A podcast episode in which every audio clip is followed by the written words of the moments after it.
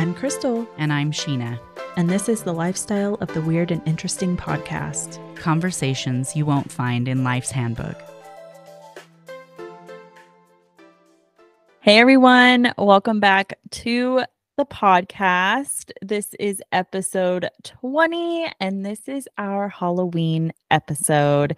And today we have Kimberly C back with us. We were super excited to have her. If you haven't listened to our episode about career changes, we can leave it in the show notes or you can go back through our catalog and you can find it. That was a really great conversation. But today, for Halloween and to encapsulate the whole spooky vibes, Kimberly's going to share with us her spooky stories. We all have them, but hers are interesting and they're fun. And I'm even in one of them. So, Kimberly, how's it going? Yay, thanks for having me back. Super excited and super excited for spooky season and to share my ghosty stories with all of you. Obviously, you believe in ghosts, you believe in spirits. I do. Tell, tell us a little bit a little bit about that. Okay, I definitely believe in ghosts because I've seen them and I know I'm not just crazy.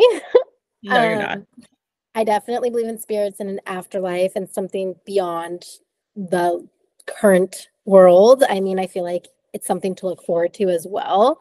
In a way, like if I don't know, the thought of like just dying and that being it is so like sad and depressing. So I feel like, you know, something after in the afterlife just seems a lot more fun. And I believe in reincarnation. I believe in all of that stuff. So I don't know how it works. I don't know the ins and the outs, but I definitely believe it's a real thing.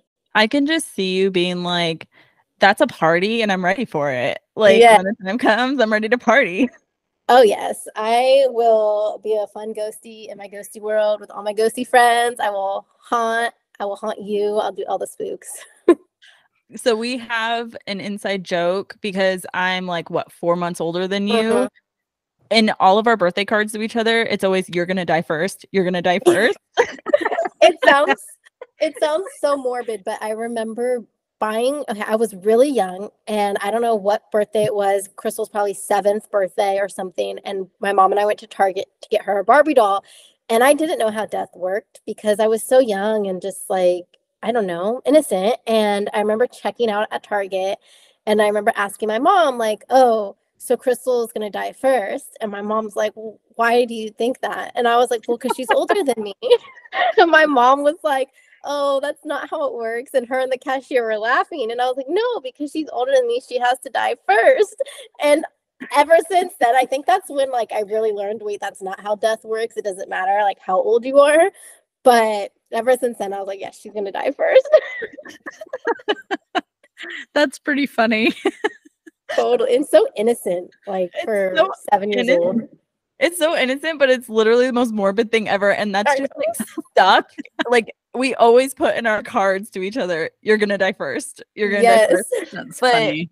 I feel like Kim, you would haunt the shit out of me. Like you would mess with me so hard because that's just what you do as a person. yeah. I a hundred percent. I would find a way to haunt people and like play pranks on them. That's funny. Yeah. Oh my gosh. So on that note, what was your first experience with the paranormal that you can remember? Okay, so it definitely all of these stories happened, I would say, before the age of like probably 10. I was young. I don't remember the exact first one, but they were all around the, the same time frame. So I would say within a couple years of each other. And one was I was playing in um my living room at the time and I had one of those like little tents, those cheap like little paper, I don't know, plastic tents that you could get. They weren't very big and they had like Barbie on the outside or Toy Story or whatever, something Disney related. And I was playing inside that in my living room by myself. And I swear I saw a man walk by the tent, like a shadow of a, a person. And he was wearing like a hat, like a really creepy, I don't know how to describe it, just like a top hat. And he walked by the tent and I screamed and ran out. I started crying, ran to my mom, and my mom never believed me um, and said it was my cat. And she was like, It was just your cat walking by. And I was like, There's no way that was a cat. That was a whole man. It was terrifying. And then I was actually like as an adult in the last couple years scrolling on TikTok and a video popped up and was like, Have you seen the Hat Man? And I went down this entire rabbit hole about people who have seen the exact is it what, what is it called? Like an appari- apparition? What is it called? Apparition, shadow Yeah. man, shadow person. Yeah. Who have seen the exact same thing I saw as a kid. And it's so creepy. And there's their stories are very like spooky and creepy. Or mine was a one-time thing. I saw him. But the shadow man, apparently he's real and people see him sometimes at the end of their bed. He wears like a top hat. It's so scary. Um, but there's a whole thing on it. And I just learned about that in the last couple years. That's crazy. I've never heard about that before, but it's interesting anytime that someone witnesses something and then it's corroborated by people in other places, right? Like I feel the same way about Bigfoot. Like Oh, yeah. anytime somebody talks about Bigfoot and then I'm like, but so many people have stories Yeah. about Bigfoot, right? A hundred percent. Like, I don't know. I don't believe in coincidences really. I feel like everything happens. And it was something I kind of put in the back of my head and kind of forgot about um, until this TikTok popped up and was like, Have you seen the Shadow Man? And they have like a picture of him. If you just type in on TikTok Shadow Man, you'll see it. It's so scary. That's terrifying. No thanks. Right. Okay, so what's the next experience after that? Well, the one that involves Miss Crystal over here, that one's clear as day. So again, I would say I think all of these happened in my living room. So living room slash dining room was kind of like an open concept in a way. Like you could just walk into one room from the other. There was no doors. And this all happened in the same house. And I was sitting on a love seat that my mom or my dad used to have like near the window. And Crystal was over. This was like real. Like Crystal was actually over. And I had a cat named Ben who we were like obsessed with. We would fight over this cat, and he was the man. And I was sitting on this love seat, and I remember Crystal in real life, like real Crystal, went to the restroom. And Also, Ben, side mhm. note, your bathroom was sketchy as shit because the door would get stuck all the time. So I was always afraid to use it. And like the doorknob would just get stuck. Anyway, side note. So Was I go to the bathroom. this was all before renovations, right? Right. All these all these stories were before we had renovations. So this was like the old house. And yeah, it was definitely older. Doors would get stuck, stuff like that. I was sitting on this love seat and Crystal, real Crystal, was in the bathroom. And then all of a sudden, Crystal comes out of the bathroom, walks in through so the kitchen led through the dining room, and then you could get to the living room through the dining room. Crystal walks through the kitchen and goes, Where's Ben? And I was like, I think he went under the table. And she's like, Oh, there he is. And she sco- scoots down to like get Ben. And then all of a sudden, Crystal comes out of the bathroom. And it wasn't Crystal I was talking to, but it looked just like her, sounded like her. She asked about Ben, and I was like, Wait, did you get Ben? And she was so confused. Like, I wasn't looking for him.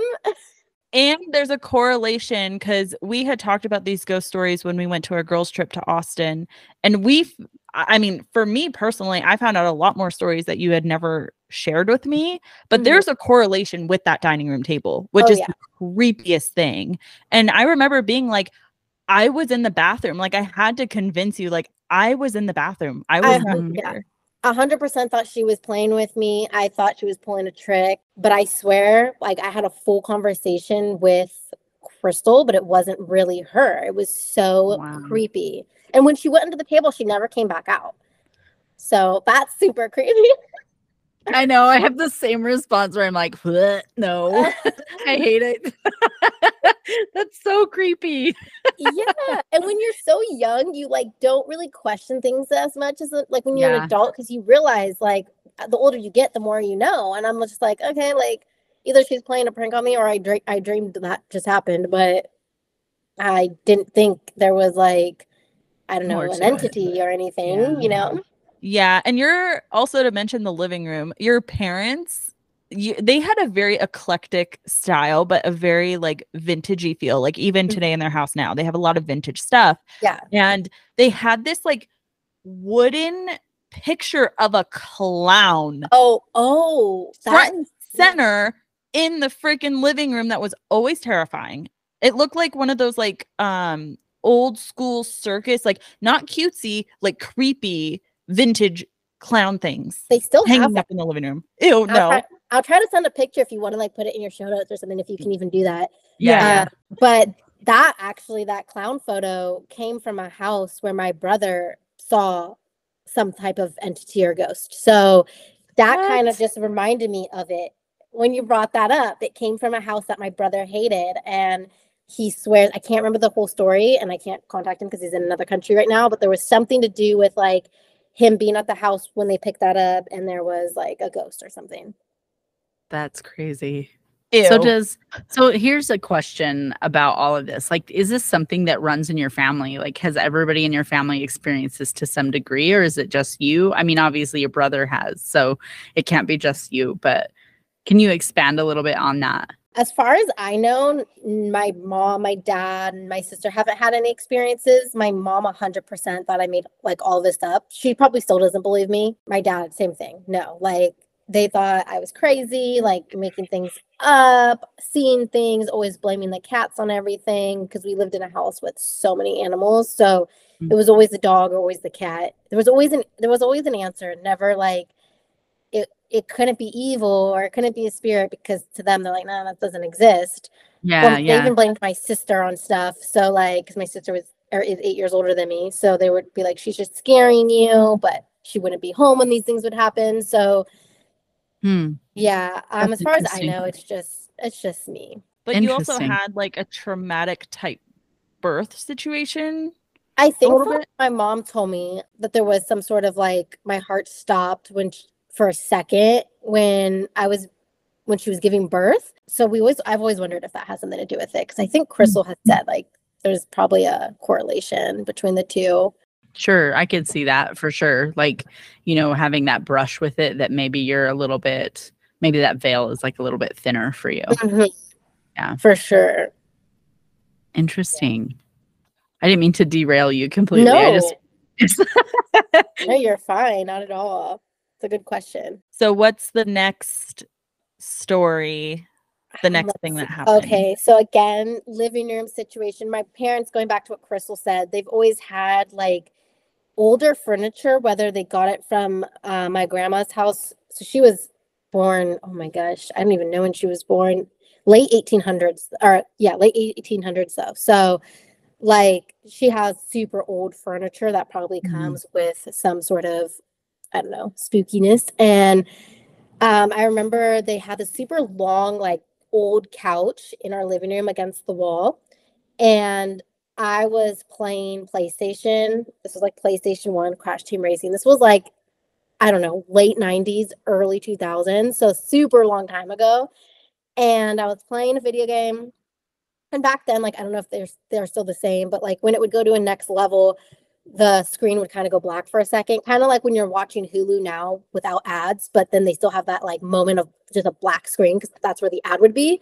That's kind of what it was. So like it went to a next level, and when it switched, I could see like the reflection of my the room I was in on the black screen, and there was an old man sitting on the couch behind me, and I just remember turning around really, really quick, and him not actually being there. Like I couldn't see him when I turned around, but I saw him in the reflection and I screamed so loud. I threw my controller and I remember running down the hallway crying. And my dad was like taking a nap or something in the room. He's like, What? And I told him what happened. And he said that, like, this is so weird because his dad, so my grandpa, used to always sit in that spot on the couch. And oh, I never met him. He died before I was born. So I was born in 92. He, I think, died in like 89. So he died a couple years before I was born. But my dad was like, whoa, like how, like how weird. Like it must have been him, like just watching you play. yeah. Because that's exactly where he would sit. So it was really bizarre. That's interesting. Yeah. You got validation. Um, Oh, yeah, from your dad on that sure. one, at least. Uh huh. Yeah, it was crazy. Super creepy. Going back to like my parents owning like weird old stuff. The table too was also like an antique table. Um, I don't know where they got it from. I don't even. I don't think they still have it. I, I it's not in their current house if they do. So I don't know where that table is, but I'm pretty sure it came from either my grandma's house or just like an antique type table that they bought somewhere. So yeah, that's creepy. That's interesting. I wonder if so there's like I mean probably to cover our bases we should talk about like different entities and like what different things can be. Like sometimes the belief is that they will attach to like objects, right? Mhm. So so the idea of that being like your grandpa totally makes sense because Yeah. if that's a place where he would have spent a lot of time then of course like why wouldn't he show up in the same place, right? But the same thing can be said for like any of the others. So maybe the dining room table like you know Mhm. came from somebody's house and they were attached to it for some reason then of course like you're also bringing that kind of energy in with it does that make sense A hundred percent. Yeah, I believe that. kind of crazy Also, the doppelganger thing freaks me out like no other. Like Yeah. I would say like the reflection story ever since I saw Insidious, which is one of my favorite paranormal uh, movie franchises, like absolutely obsessed. But there's a lot of like reflections in there. And I I think I mentioned this in our lost episode, but like when my dad was passing, I was like giving him ways to come visit me that were Mhm. acceptable and ways that were not. And I was like, please do not show up in a mirror. Please do not make things go missing because I literally will not have a good time. But you know, come to me in this way or come to me in that way. But reflections freak me out so bad. And then I would say number two is the doppelganger. That Mm. concept. So creepy. So creepy. So I know now if I die first, how I'm gonna haunt you. Don't do it. I will come back and be a reflection of herself Yes. no full blown exorcism, Kim. No, not happening. we'll all know we have documented evidence Yes. now I have boundaries. I love the idea that you're like reasoning with people like how it's acceptable to haunt you. Exactly. I love how you're like telling them your boundaries. You're like, this is not okay and this is fine. Well, like That's pretty great. I didn't want because I don't want to be scared, right? And you know, at that point, I'm basically grieving a loss before it happens, and I'm just trying to rationalize. I'm trying to just Mhm. you know talk it out, and I'm like, just don't give me a heart attack because I'm not Yeah. ready to die yet. Like I don't want to join you, like you know, but like just be friendly and do minor things. Just don't, Exactly. don't go crazy. That is so Minor funny. things. That's great. oh goodness. But yeah, there's yeah, the attachment to objects, there's the shadow people, orbs, doppelgangers, ugh. and then there's like the angels, like the white light type of spirits. There's other ones, but those are the ones I Uh-huh. can think of. Yeah. Well, and in previous episodes, we've kind of talked a little bit about what signs, you know, could precede something like that and and what to look for and how those communications also come through. So Mhm. if you didn't listen to that episode, you should definitely go back and listen to it. We'll link it again in the show notes so that you can find it pretty easy. A Yeah. lot of options Mhm. on the table, right? All right, what is the next story? Um, well then okay, so I don't know if you want to put this story in, but you can if you want. This Okay. reminded me of I one I also forgot about. You kind of triggering things as we go on, like, oh yeah, I remember now. So speaking of my grandpa, I remember one time when I was younger. Do you do you remember our cat Mort growing up? I don't know if he was still alive. Okay, you remember Mort. Okay. Yeah. So Mort was a cat that was like my dad's favorite cat. He came around before I was born. So he lived a really long life. I think or was she? Was it a girl? I don't even remember, but she lived to be like 22. This cat Wow. a really long time, but was around way before I was born by a couple years at least. I remember being pretty young, I would say about 6 or 7 again, and telling my dad how like the day we found Mort and my dad was like, "What?" And I was like, "Yeah, like you were working on a car in the garage at as my grandma, that's what we call her. You were working on a red car in the garage at Yaya's house and you found Mort in the garage." And I could like tell my dad all the details of the story and he was just like, "You weren't even born yet. Like how do you know that?" But the weird Ooh. part is my memory of it because I still like vaguely have it is me looking down on them, which is so weird and crazy and like chilling because like I don't ever see this vision or this memory as like me actually being there, but more of like me watching it happen. And so he was really weirded out because like I knew that he was with like who he was with, what the color of the car was, that the garage door was open, where the cat was. Like I could remember all the details, but it happened years before I was even born. Dude, I just got like goosebumps on my whole body, like my face. Yeah, That's wild. Jaws That is the coolest story. so crazy, right? Yeah, that's awesome.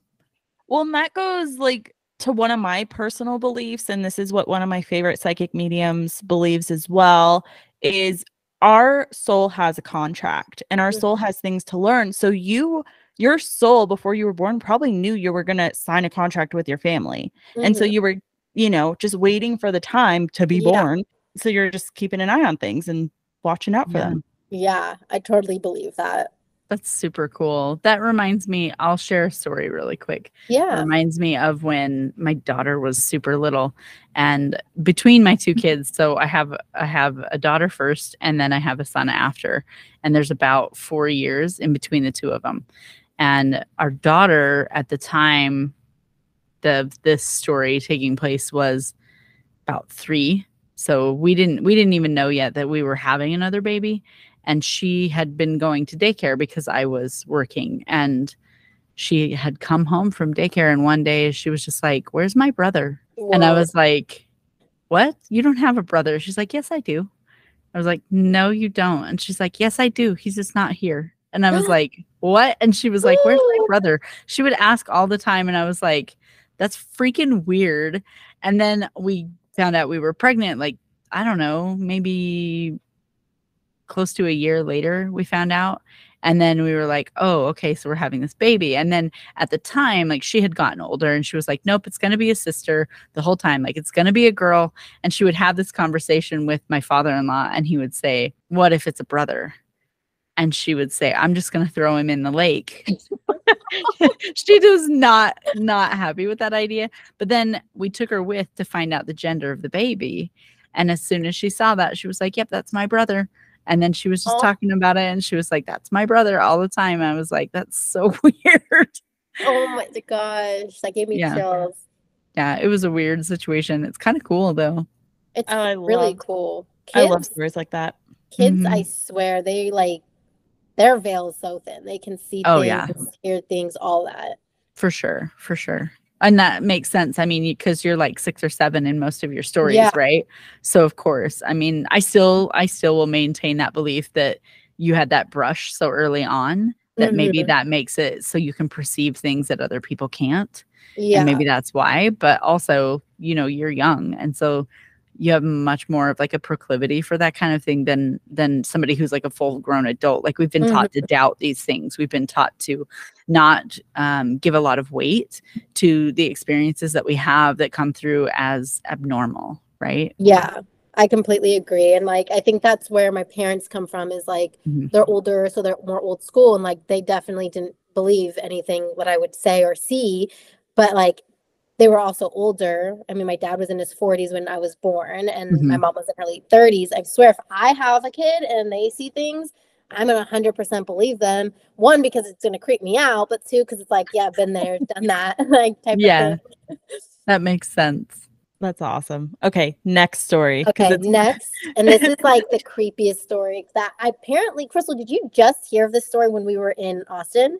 Yes. yeah. She, she texted me she was like we have to have kim come on and talk about ghosts because Okay. you're never going to believe the shit that i just learned. And i was like you guys are best friends. Like how do you not know?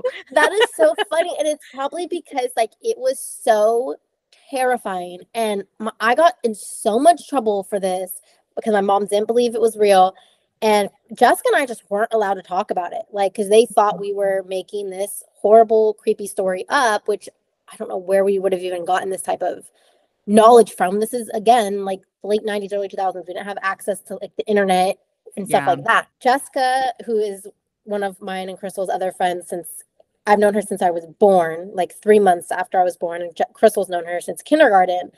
Um, we were kind of like a trio. And Jessica was sleeping over my house one night. Again, we were in the living room. Back then, we only had three bedrooms. So, like, it was my parents' room, my brother's room, and my sister's room. And we're all like eight and a half ish years apart. So, I didn't have my own room. I slept with my parents. And if I had sleepovers, they were always in this living room. We made forts. Like We we, were forts, big yes. on making forts. And that one time, you'll have to share this after, but you thought I like suffocated one night. Oh, Anyway, continue. yeah, we'll get to that story. That was funny. Well, not funny, but it was funny, you know, like nothing happened. But we were hanging out in the living room watching a movie. It was pretty dark. I do remember that. I want to say the only light was from the TV, and it was pretty late. I would say my parents were in bed at this point, but they weren't asleep. And I remember I was sitting down, and I want to say, if I remember correctly, Jessica was to my left, and we were watching TV just on top of our sleeping bags, probably had popcorn, candy, all that type of stuff. And I remember like my eyes being on the TV, but then I kind of saw something in my peripheral vision on like my left hand side coming from under the table. And all I, and, and in front of the table, we had this big chair. It was just like a one person chair, but it was really large. So it was coming from behind the chair, but like from under the table. And I could still see it because there was enough of a gap in between. All I remember is it looking really dark and creepy and having some sort of either red eyes or red like horns or red something. And I remember saying, What the heck is that? Or something along those lines to Jessica. And Jessica looking, and she saw it too. And so I knew whatever it was was really there, and I wasn't imagining it because she saw it too. And it was kind of staring at us, really creepy. Like it was short. I remember it being more short in stature because it fit under the table, but really not nice looking. Like it looked evil. And I, I didn't really know what evil was then. And so Jessica and I screamed. We started hysterically crying. We ran out of the living room, ran down the hallway to my parents because at this point they were running out of their room because they didn't know what was happening. We couldn't even get the words out. We were so scared. And finally I we said that there was something under the table, like someone was under the table trying to scare us. And my mom was screaming that we were lying, making things up. Um, I remember my brother took Jessica to his room to get the story out of her because they wanted to see if they were the same, I guess, and to calm us down. And my sister, I want to say, had just gotten home, and my mom started screaming at her, like, "Why would you scare your little sister like that?" And my Mm. sister had no idea what was happening. She had just gotten home. She it wasn't my sister. I know that for a hundred percent, it was not my sister. My sister's short, but she's not that short. Like she was not under the table at this. If say we were like eight, she would have been like seventeen ish at the time. Like Mhm. might have been a little older. She was not getting under a table at 17 trying to scare us. Like she had better things to do. She's probably trying to hide that she was like not sober coming home or something. like that's what she was worried about. And she got eaten alive because my mom screamed at her, blamed her, said it was my sister trying to scare us. We knew it wasn't. We knew what we saw. Mhm. Um, there was no telling us it was a human. It wasn't human, whatever it was. And eventually, they told us we were lying, we were seeing things, and our imagination was playing tricks on us, and to calm down and go back to bed. And we had to go back in the living room, and we had to finish our Oh, no. sleepover. and whatever it was was gone at that point, and it didn't happen again. I don't remember what the rest of the night was like. I just really remember like that being very terrifying and getting a lot of in a lot of trouble and getting screamed at about it. But I do remember the next year we were in. I want to say this probably happened in third grade because I in I want to say in fourth grade we were in class and somebody started talking about the devil and we had never heard of that. I didn't know what it was. My dad did work at a church, but like I didn't go to any of like I don't know the sermons or anything like that. Mhm. So um I remember somebody was talking about the devil, and when they were describing it, Jessica and I kind of just looked at each other like that. I think is what we saw. Like Mm. according to like these, you know, drawings of it and the way the person was describing it, we were like, dude, that had to be it. Like it, the way you're describing it, it had the red for either the eyes or the horns. Like it was so scary. I remember going home and telling my mom that I saw the devil, and like again flipped out. My mom lost her. Can I swear on here? Yeah, yeah. she lost her shit. Like, and I remember I was probably, I think I was playing school in my dad's old desk that he had in the living room. And I was like, yeah, mom, I know Jessica and I saw that one night. And she was like, what? It's like the devil. And Oh my goodness. My at the same time I was telling my mom, Jessica was telling her mom she saw the devil, and our parents both lost it, called each other, screamed at us, told us never to talk about that again, not to talk about the devil, that the kids at school were trying to scare us and that they don't know where they mm. learned it mm. from, but that they're probably learning it at home or from the wrong crowd and that, you know, it's wrong, don't listen to them, that's not what you saw. Right. And I was allowed to talk about the devil again or what we saw. So that's probably why Crystal has never heard this story. that makes sense. That's pretty yeah. traumatizing. Pretty yeah. traumatizing. And I'm sure if my mom found out I told you at like eight or nine years old, you know, she, she you probably wouldn't have been allowed over because they probably would have all thought I was crazy. Dude, something is up with that table. I don't know. I'm gonna figure out where that table is though. That's I wonder crazy. if it's at your sister's house. I don't think so. Uh, she has a table, but it's not that one. Imagine though. oh my gosh. Yeah. Meanwhile, Crystal's drawing tombstones and notebooks, right? Like, yeah. And mm. crying because Selena's dead, you know. Yeah. Mm-hmm. That's a whole thing in itself. yeah. Oh, that's funny. That's wild that like our parents cuz again, my mom was spiritual, but I really wonder why your parents I feel like your dad sounds more open to it yeah. than your mom and your mom's like defense mechanism like if it's not tangible then it's not real. Like if you can't mm-hmm. touch it, it's not real kind of reaction. Yeah. Yeah, and always blaming like hearing stories at school or make like it just has to be your imagination, stuff like that. Um mm. but I want to say that was like I don't know exactly what order this all happened in, but those were like after that kind of stopped. I know that my parents did have the house blessed, not I don't think after this happened, but it, they had it blessed before. And I kept mm. telling them like you need to get the house blessed. Like there's something in here. I remember some of my friends always just getting weird feelings in the house too. Like I don't know if Jessica's experience like made her feel that way, but she always got creeped out about at our house. And then eventually shortly after that, when so this fourth grade was when we learned what we possibly could have seen.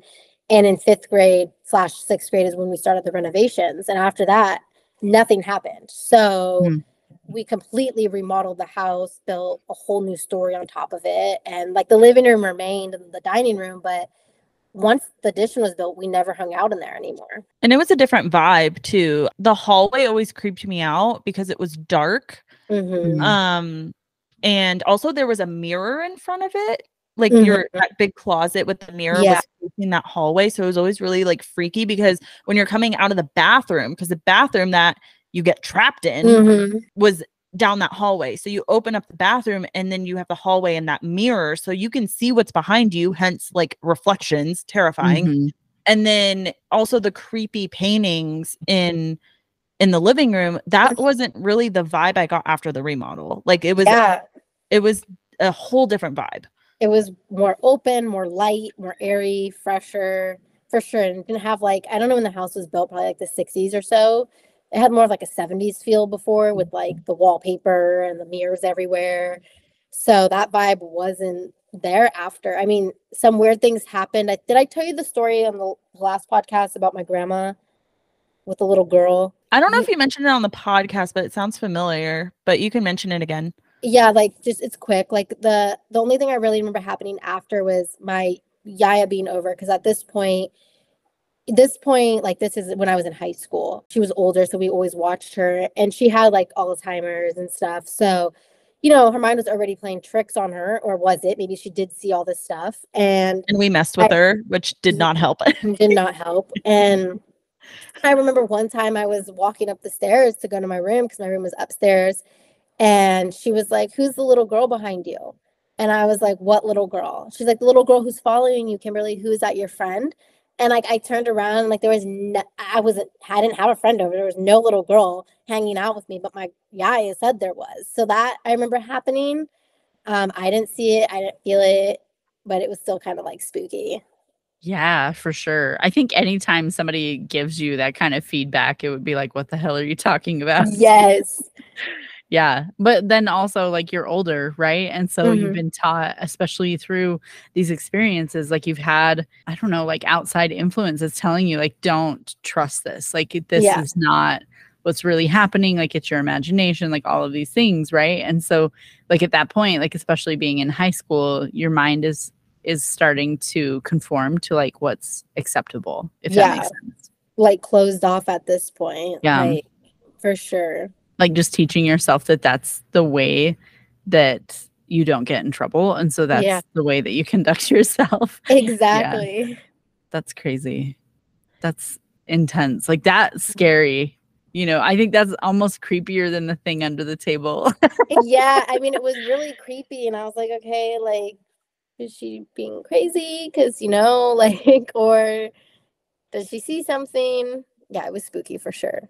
Or i wonder if like maybe like having that alzheimer's like going through that you know maybe that thins that veil a little bit too right Oh, for sure. I would think so. I don't remember. How, I know she passed away when I was 18. 18 Mhm. And I think this probably occurred a couple years before she passed. But I remember like as it got closer to her passing away, she definitely like, you know, would see things, always ask about where her husband went because she saw him earlier, things like that. So I definitely think the veil was thinner. And um, I always hear from nurses like, or I see Yeah. on talk again from nurses who work in homes with older people that once death is approaching, they start to, you know, see things. They'll be like, Yeah. "Oh, my my husband's in the room with me, but the husband passed away years earlier." yeah yeah like that's super common Mhm. um i have a couple of experiences with that exact thing where my great grandpa so my great he's not actually my grandpa he's my sister's grandpa and it's a very complicated story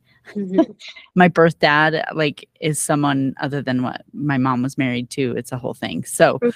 um it's my sister's great grandpa and he lived he was super old he was like want to say he was almost 90 when he finally passed Mhm. um, he he fought in World War II.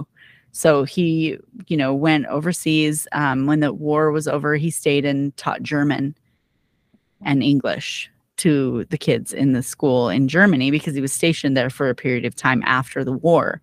Um, and my sister's grandma actually has memories of living there. And she's told me about it. So this would have been the same time period that they had like X-ray shoe boxes. So you would to see if the shoe fit appropriately on your foot, you would put the shoe on your foot and put it inside of this box and look at how the bone structure fit inside of the shoe. And they mm-hmm. didn't know that it was toxic to people until kids started getting sick. So this is like super long time ago, right? Wow. Like 19 late 40s, early 50s probably. Anyway, he had outlived his wife. No, his wife passed after him. So he had outlived, he had several sisters that had passed before him.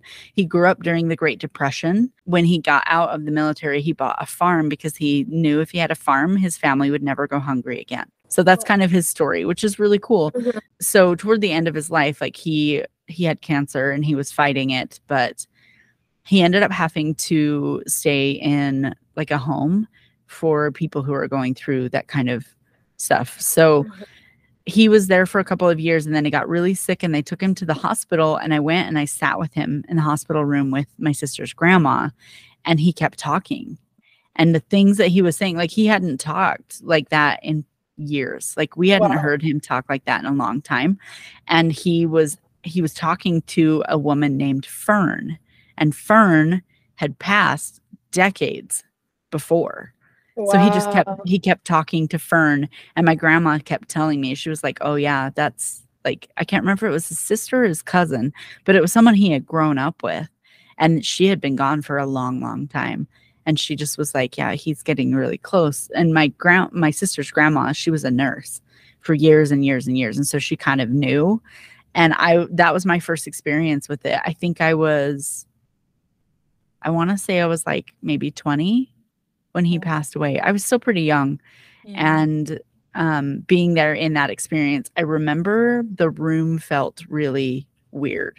Like I Mhm. remember being in the room and like feeling like there was stuff that was unseen, Mhm. right?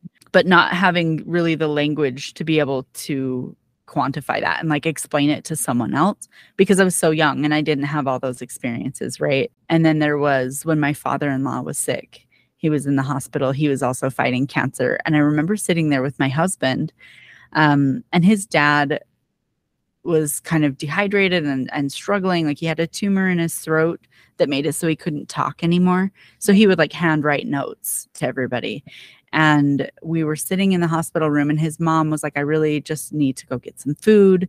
So his siblings took her to go get food, and we just kind of sat there with him. And as we were sitting there, my husband looked at me and he was like, This room feels really crowded. And I was like, Yeah, but we were the only people in that Whoa. room. So here's the really interesting part. His dad was in room 101 when he passed away. And we we still lived like we bought his childhood home and took care of his mom for 9 years after his dad passed away.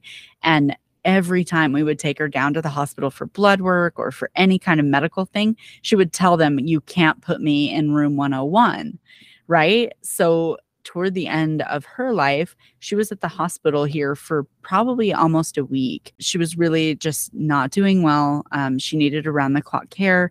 And they were like, we really would urge you to put her into a care facility so that she has that around the clock care.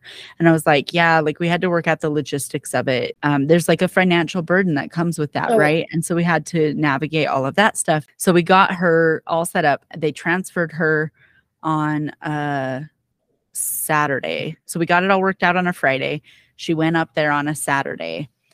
They called us that Sunday and said, You need to come. She's not doing okay. Like we expect she'll probably pass today or tomorrow. So we went up and said our goodbyes, even though like she was asleep. As we walked into the nurse's station, this is during COVID. So it's like this whole protocol. Um, nobody under the age of 18 was allowed to go in. So our kids had to go to the window to say goodbye to her um, and they had you scrub in. Like you had to put on a nurse gown, you had to scrub in up to your elbows with rubbing alcohol, you had to wear a mask. It was like a whole thing. And we go walking down the hall, and my husband says, What room is she in? And the nurse says, She's in room 101. Oh, whoa. Ooh, chills. And as soon as she said that, we looked at each other and I was like, that seems fitting. And our theory was the conclusion that we reached was that she was in that room so her dad, so that his dad could find her when she passed. And I was yeah. like, that gives me peace. So I'm going to believe that. wow. Wow! It was really goodness. crazy. But we went into the room and like I remember seeing her there on the bed, right? She had been up earlier that day. She had eaten, she had taken a shower. She was doing okay. And then she went to sleep and just never woke up. And as we were walking into the room, I felt her not in that bed. I could feel her body on the other side. Like her body was in that bed, but she as a soul was not in that body. She was mm-hmm. somewhere else. And I could feel her on the other side of the room. And I was just like, what do you do? Like, that's such a bizarre mm-hmm. thing to try to explain to somebody. But yeah, it was yeah. it was pretty interesting. And like having spent so much time with her, I knew her energy really well. Yeah. So I was like, yeah, I feel comfortable saying, like, and I told my husband, I was like, she's not over here. And he was like, yeah, I know. It was crazy. Such a cool experience. Like so sad, of course, Yeah. anytime somebody, but it's so cool to be present to see that kind of transformation take Yeah. place, right? Yeah. Wow, that's crazy. It's like a full circle moment with the room. Yeah. Super, super weird. Yeah. That's touching though. That's such a touching thought. Like Mhm. so her husband could find her. I Yeah. love that. Well, they were like they loved each other so much, honestly. Like all they were like life goals as a couple for sure.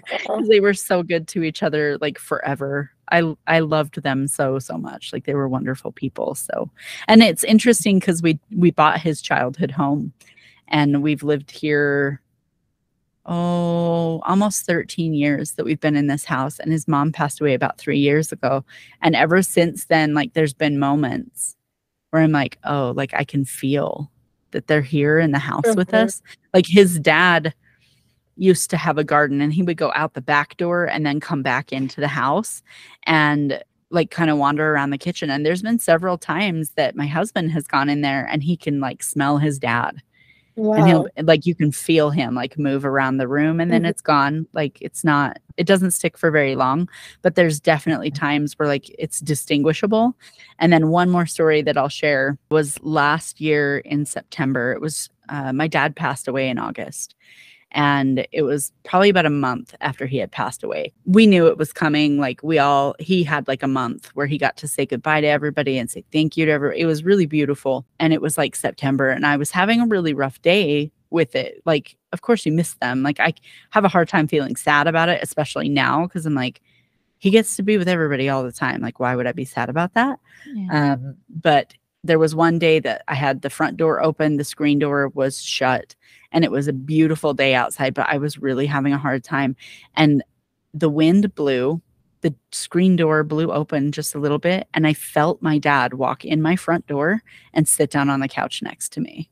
Whoa. I love that story. It's, so crazy. It's like the weirdest thing ever.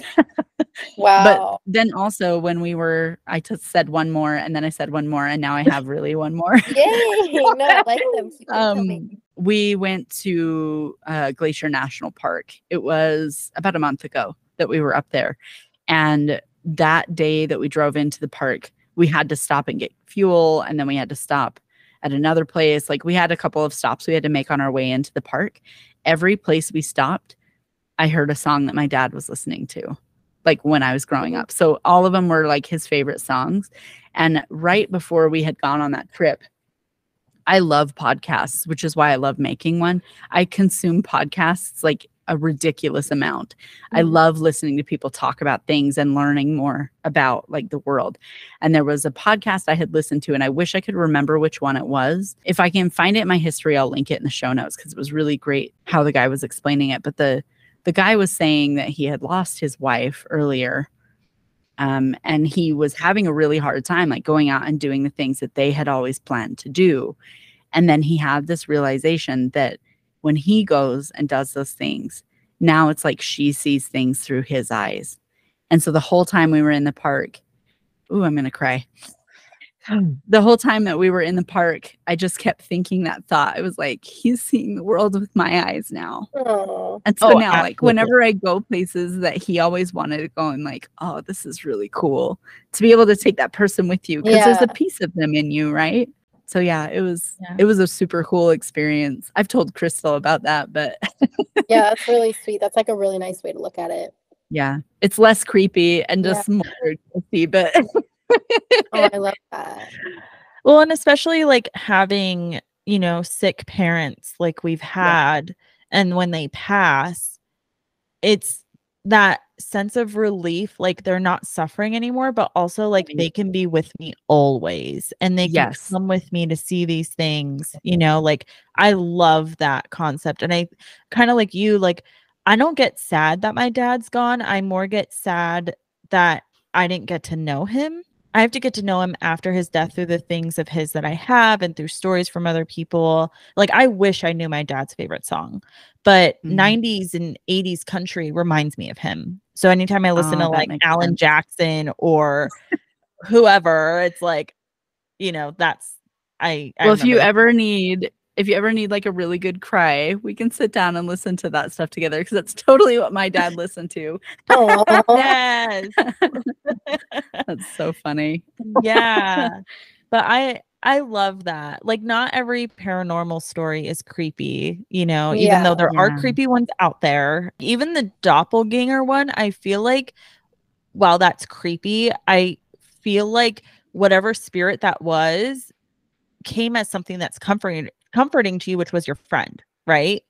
And that was me, mm-hmm. weirdly. But like, I don't think it's meant to be anything bad, although it can be, because I've seen enough paranormal stuff where it can be, but I don't know. Oh, sure. I have a question in relation to that. So, do you think, and that you can both answer this or it can be hypothetical, either is fine, but do you think that something is creepy because of the relationship that you assign to it?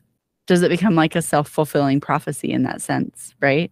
Or is it just an experience that you can't explain? And because you can't explain it, it's creepy? Well, I mean, I can't explain almost all of those. I can't explain any of those. And I wouldn't say most of them were creepy. I would say yeah. the only creepy one was the thing under the table.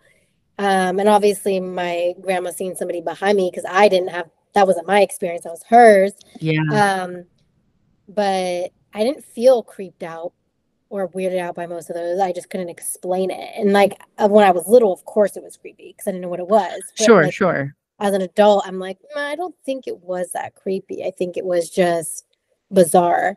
And like there's Sure. another meaning to it, a deeper meaning. Yeah, that makes sense. Yeah. What's your take, Crystal? I agree. I think being a child, like you just don't know. So, like you said, you can't assign Mhm. anything to it. But I really think it's an in the moment kind of thing. Like you'll know when something is creepy and threatening versus a visitation. And it's like, oh, okay, like, Yeah. this thing is here. I saw this thing, but you you just know from your body naturally reacting to it if it's creepy or not. But I'm also I question everything. Like I'm so skeptical. So like the doppelganger thing, demons, devils, dark entities, whatever you want to call it, are known to suck you in in one way or Yeah. another. So it could have been someone like to make you think, oh, this is like I can trust this, and then whatever. Mhm. Or Mm. it could be a good spirit not wanting to scare you and come as something comforting. So Exactly. that's where like the the feeling of it comes through and you just but you also just like never know as much as i want to do like paranormal paranormal investigating like the thought of it freaks me out because i don't want anything to get attached to me and i also. Yeah. don't know what i'm talking to like you just can't Yeah. trust it in my opinion but with my dad i mean going back to those boundaries like i know it's him when i smell cigarette smoke like i just know because Mhm. I set that boundary with him. And so he knows when I'm around, you'll know. Like I trust Yeah. that completely. Um, Yeah. I've never really had any threatening experiences that I can think of. I did capture ghosts at the Winchester Mystery House though on camera on my flip phone. So that was something. Spooky. That was pretty cool. But yeah, I haven't I haven't really had anything crazy, but I kind of think it's just a feeling in the moment. Yeah. Kind of just like your gut feeling, you know, if it's like bad or evil. I would say like um as like those all those experiences where I like visually saw things was when I was younger. I would say like as an adult it's manifested in different ways. Like you saying about the picture that reminded me of when we went to my sister and I went to the Los Feliz murder mansion in LA and I remember like we took photos in front of the house. I can send you guys the article if you want to link it because I have like a whole blog post I did about it. But Mhm. we took pictures and I don't remember if it was my photo. I think it was me taking a photo of my sister.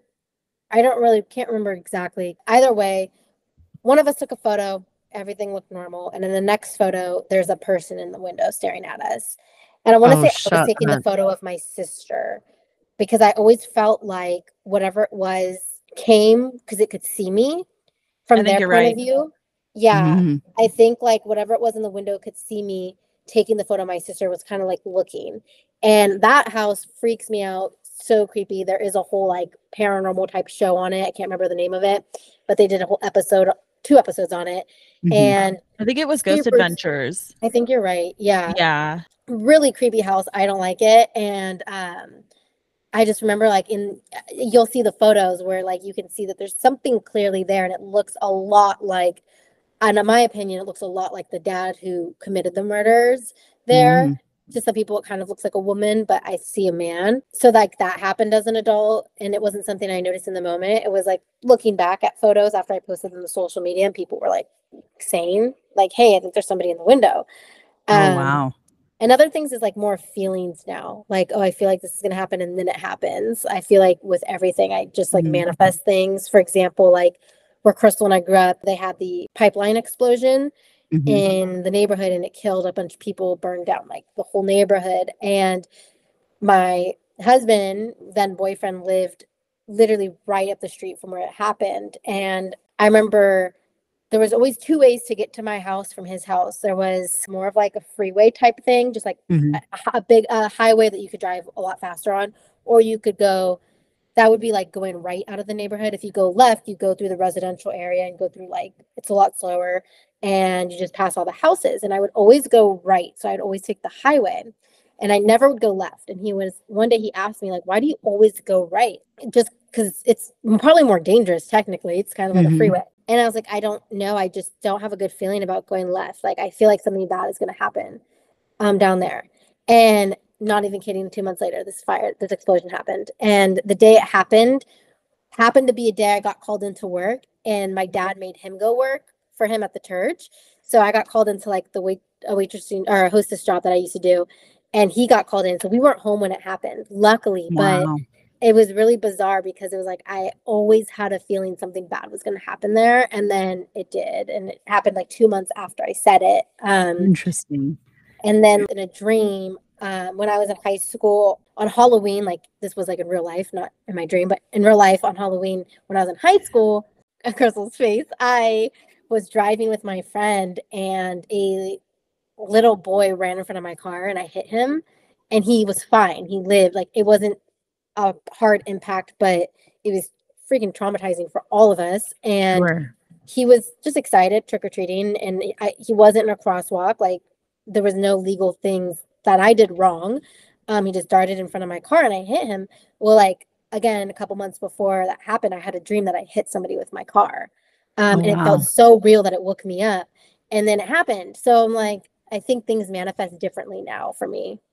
That makes sense. I've had the Mhm. same experience where I've dreamt something and then not long after that something happens. Yeah, super bizarre when that happens. And it's the dream feels different than a normal dream, Yeah. right? for But sure. I've also had the same thing where it's like a feeling like this you saying that story reminded me. So it was when I was pregnant with my daughter and Mhm. I had gone to work and the whole day like I went um the town that I worked in at the time I had a couple friends that lived there. And so I went and hung out with my friends before work and we ran to the store and I had to like do some errands and stuff. And as I was driving around I was being like really extra careful and my friend was like what are you doing? And I was Mhm. like I don't know. I just have this feeling that something's going to happen. Like I feel like I'm going to get in a car accident. And on the way home I got rear-ended like on my way home from work I got rear-ended that same day and it was it totaled my car like I was okay but I remember having that feeling all day and I was like this feels so weird like I don't understand it Mhm. it's so scary. It's like your intuition is just telling you. yeah yeah it's super weird but I think you're right I think like you have to trust your gut like your intuition Mhm. will always tell you like what, exactly what you need to know but that's so hard when like when the adults in our life invalidate the experiences that we have it's really hard to trust that intuition right Yeah, for sure. Yeah. It's interesting too that you're getting into like witchy stuff. Like you're saging now, you got your moon water. So like Mhm. what's that about? Like where did that come from? Because you weren't doing that like six months ago that I know of. Yeah, um, probably more so like I see a lot of tarot card readers on TikTok. A lot of like, here's your daily or weekly horoscope, like those types of videos, and then they'll Mhm. pop up like, oh, um, here's a thing like a new moon or full moon ritual. My sister's really into it too. So like she definitely started this before me. And so she would always be like, Oh, I'm charging my crystals. Oh, I'm Mhm. charging my moon water. And I was like, You're a wackadoo. And then I'm like, let me try this. I think it came from being like realizing how powerful my me manifesting things is. Like it's almost scary. It's like I have to be very careful, like because I feel like I am very strong with manifesting things, whether it's it's good or bad. Obviously, you have to believe it because like sure my husband does it with me too. And at first, I think he thought I was pulling a prank on him because he came home and I was like, "We're gonna write on these bay leaves and then we're gonna burn them in a dish and then we're gonna release them to the earth." And he, He was He was probably like- like, "What the hell?" yeah, and he was like, "This would be the funniest prank if you were pranking me. This would be so good." And I wasn't. And so I told him like, "You have to really believe in your intentions, though. You can't just like say I want a million dollars and then just write Right. that on a leaf and hope it comes true. Like you have to like say things and write things down that you feel are achievable and that you really want." And Yeah. so that's what I've been doing. We we I don't think we did it last full moon, but we've definitely charged moon water, saged, let out the bad juju, all that. Um, but I would say definitely TikTok got me on that, and my sister for sure. That's awesome.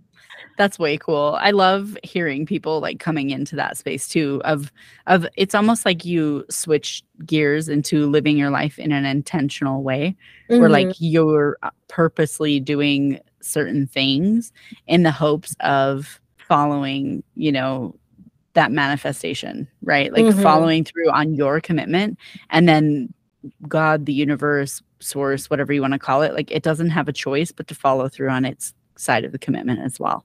yeah, a hundred percent. I believe that whatever that creator is of everything or universe or source, like, of course, whatever you want to call whatever word works for you, Mhm. I feel like whatever that is, is in contract with us.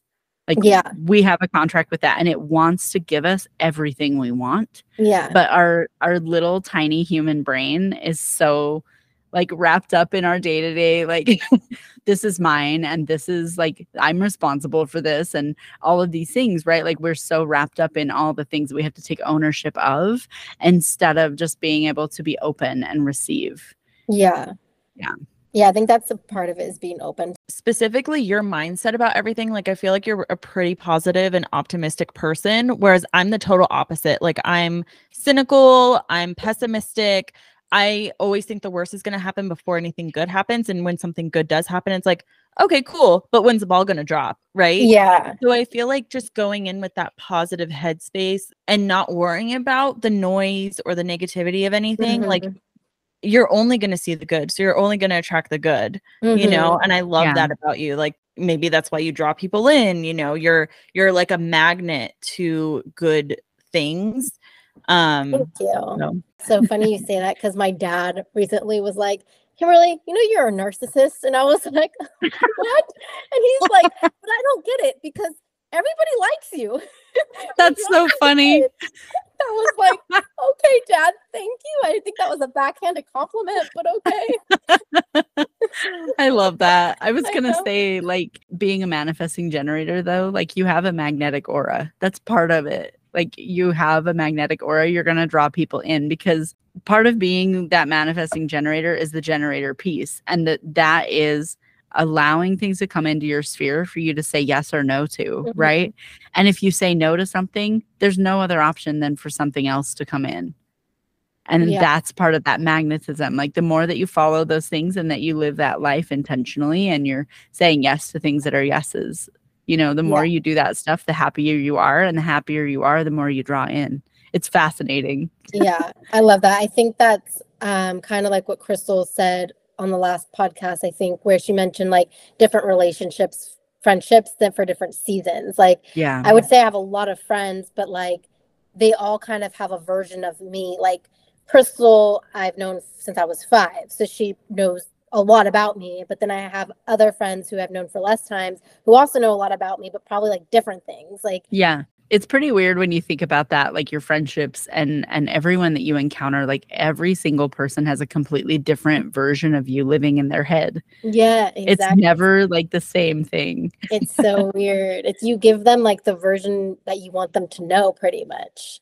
Yeah. I I have a friend that kind of went through a thing with that where she was like, is that masking, right? Like, is that putting on a mask for other people? And I said, I don't know that I believe that it is because sometimes certain things are appropriate for certain situations, right? And I don't think that that's hiding anything or being dishonest. I think that that's respecting what the situation calls for. I agree. I think that like I could be a lot. So if I gave my full self to every single friend, like you you understand that people can only handle so much and like they have their own lives to going on things to worry about. So you're not Sure. gonna like trauma dump or like uh Yeah. do things to people who probably can't handle it, say things. You just kind of have to respect like what they can handle. Yeah, that makes sense to me. and that's also just being aware of yourself and aware of others too because some people are not like that which is Yeah. unfortunate but it's all about just finding your people you know Yeah, for sure. i have a question Mhm. and you might have already answered it. Do you think you stopped seeing the spirits because one they either just stopped showing up the addition kind of changed the vibe of the house or the house was blessed? Like what what do you think like change or even getting older too you know getting older kind of has an effect. So what do you think things kind of shifted and and stopped?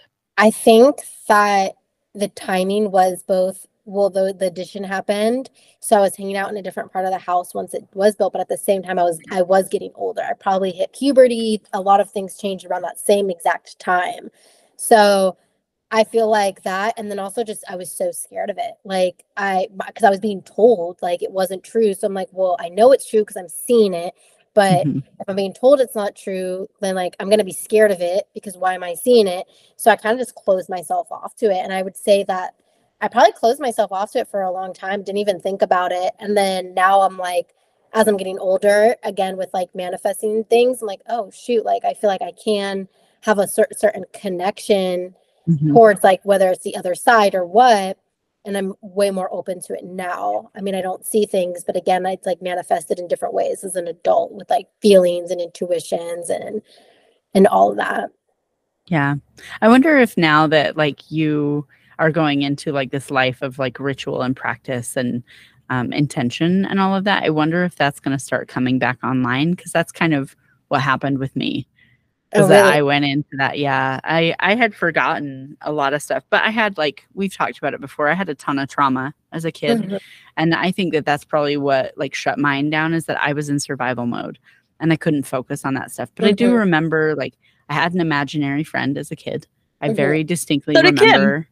Yeah, I remember that. Um, they say that that's a sign of that, and I remember like having a huge imagination, always daydreaming, always like dreaming up like all these ideas, right? Mm-hmm. And then going through that, and then um, as I started coming back around to this, like I went through this period of time where like I was on medication for, uh, I was on antidepressants for mm. about twelve years and nothing ever really worked. No doctor ever asked me if I had trauma. So I think what probably was happening is I was having a trauma response and the symptoms of that look very similar to, you know, going through depression and having mm-hmm. these other issues and anyway, that's the short version of the story. And you know, as I was coming off of that, when I started almost like I was reclaiming my life Mm-hmm. That's how it feels now on the other side of it, right? Like in the moment, it doesn't yeah. feel great, but but in that point, like I was like, no, I really need to like get in touch with who I am as a person. And so I started looking into my ancestors. And then I was like, okay, well, I have a ton of people from Ireland. What do they do? What is mm-hmm. their practice? So I started looking at like Celtic practice, following the wheel of the year, celebrating like the Celtic holidays, all of that stuff. And we've talked about that in previous episodes too. But as I started doing those things and like getting more in touch with that, that's when things started showing up that I was like, oh, that's really interesting and weird. Mm-hmm. And then like, you know, following through on like practices and doing like these intentions and and doing full moon stuff and then collecting crystals like all that mm-hmm. stuff was like baby steps into this yeah. really weird world yeah. of things that nobody understands but yeah it's interesting i'll be interested to see how it plays out for you yeah it, it's definitely interesting it reminds me like last week i was standing in a bedroom with my husband and i was like I feel like somebody's standing right behind me right now. and like you could just feel like like you said you were in a hospital room and you felt like mm-hmm. she wasn't in the bed, but she was somewhere else. Like that feeling. And like sometimes I do feel like I don't see anything, but I'll feel like you when there's somebody standing behind you and you just know it. I get that feeling yeah. so much sometimes. And I'm always like, I wonder if this is it, but in a different form. Yeah, and, or like baby stepping back into it. Yeah. Interesting. Ooh, I love all of it. It's so yeah. fascinating. And it doesn't feel evil. It doesn't feel yeah. like spooky. It just feels like, oh yeah, there's somebody definitely in the room right now. yeah, that's crazy. Yeah. That's wild. So Sheena, you're the mm-hmm. expert because mm-hmm. you visualized and like seen things. So like how do you suggest if Kim or Kimberly, if she wanted to open that up, what can she do to like ask who's there or see what it is or who it is? Well, I think that the answer to this is an answer that applies to literally anyone. So anybody who wants to do that, like it is despite what a lot of people think, it's not something that's like saved for just like a few select people, mm-hmm. right? It's not something that's hidden away. There's not like some secret method to get into these unlocked doors. I think really it is just coming into that intentional space mm-hmm. and spending time there. And the more that you do that, the more you begin to perceive the things that are outside of what the normal is what yeah. the like accepted normal, right? In air quotes, because I don't believe in that. But um, I think the more that you practice with that, the easier it becomes. And especially if uh, if you are familiar with what it feels like to be in like the meditative headspace, when you can just clear everything else out as you practice that and you get really good at it, you get to a point where it's super easy to just drop in to that yeah. headspace. And when you can do that, that's when you really start to be able to differentiate. I've experienced that a lot in my Reiki practice. So when I'm working on someone else, it's not always, but oftentimes there will be a presence that will come through. And sometimes it's just like a spirit guide, sometimes it's like an ancestor, sometimes it's like a loved one. Like it, it could be a lot of different things. Mm-hmm. There was one time, uh, not this last summer, but the year before, I had a booth at this little, it was a little tiny pop up summer festival celebration thing. And I was reading tarot. And it's the first time I ever publicly read tarot for other people. Mm-hmm. But I had been doing it for a couple of years at that point and i was like i feel pretty comfortable doing that. So there was quite a few people who came through the booth. Um, i had a bunch of stuff that i like jewelry that i had made. Um, i had like a i had an abundance oil and like a bunch of other things that i had made and then put reiki into because i'm attuned to it. And there was a woman who kept coming back to my booth so she came to my booth and looked through everything and asked me questions about like the jewelry pieces that I had. Or then she would come back over and ask about the oil. And she kept coming back like all day long. And I thought it was so weird. And then she came back and she was like, Can you read my cards? And I was like, Sure. And so I pulled her cards and we had a really good t- discussion about it. Um, and then she was like, I really want you to read my mom's cards. So she went and got her mom and came back and sat her mom down. I read her mom's cards, and that was really great, like good conversation yeah. again. And she came back to my booth again toward the end of the day, and she was like, I just really feel like I'm supposed to get Reiki from you. And I was like, okay, well, you know, the shop that we were in front of has a little room set aside that was all set up. So we go into this room and we're sitting there. And um, she's like, I'm sorry if that's weird. I was like, no, it's not weird at all. Like, I, I believe in trust your gut. I believe in mm-hmm. all of mm-hmm. those things. And I was like, I'm happy to do it. And she took off her shoes and laid down on the massage table. And right as I put my hands on her head to start the Reiki practice, that I could feel and sense that there was a man and I I was like I can't say this out loud like I was still really new to it and I was super mm-hmm. freaked out. I was like I can't say that out loud and he kept pushing. He was like no, like this is why she's here, like you have to talk to her. So I was like okay, I'm getting like there's there's a presence. And she was like okay. And I was like it's a man. And I said and all I can see is like he's very jolly. Like he feels super loving and kind and and happy and just so so happy. Like that's the overwhelming feeling i was getting. And as soon as mm-hmm. i told her that she started crying. And i was like i'm so sorry. And she was like no it's okay. And i went through the rest of the session and she sat up on the table and she was like could you see him? And i said no i just felt him. And she was like my husband passed away in december. Whoa. and that was her husband Ooh, chills again. It was the That's craziest experience. Especially how you like said jolly and jolly's associated with like Christmas time and December. Yeah. I, mean, I don't know what she celebrates, but that's yeah. a weird connection. It was super weird. She was just like, Yeah, he passed away in December. And like, I've been having a really hard time. I don't know what I'm supposed to be doing. And I said, The only message that I'm getting is to ask for help. Mm-hmm. If you mm-hmm. feel stuck, ask for help. And she was like, That's absolutely perfect. And then she left, mm-hmm. and I never saw her again. And it was the weirdest thing. But yeah, she was like, I just keep feeling like I'm supposed to get Reiki from you. And she's like, I initially didn't want to do it because I didn't know what it was. And I was like, oh, well, I can't explain what happened there, but wow. it was pretty cool. Yeah. That's awesome. I love stories like mm-hmm. that. So Me too. Yeah. I have a lot of wholesome stories. I don't have a lot of spooky ones. I know yours are so sweet and like, but it's a good balance. yeah, yeah, we balance out. That's right. yeah. Oh, that's funny. That's awesome. Well, is there anything else to add before we wrap up the spooky episode? I don't know. I don't think so. I feel good about it. I think that's a really great place to end. Even yeah. though I know it's supposed to be Halloween, whatever whatever you celebrate, if it's Halloween, yeah. if it's Samhain, if it's All Saints Day, Dia de los Muertos, whatever it is, it's all celebrating those who have passed, mm-hmm. those who have mm-hmm. gone before us, right? So do that in the best way that you can. Honor the people who came before you and know that you're always supported by the other side.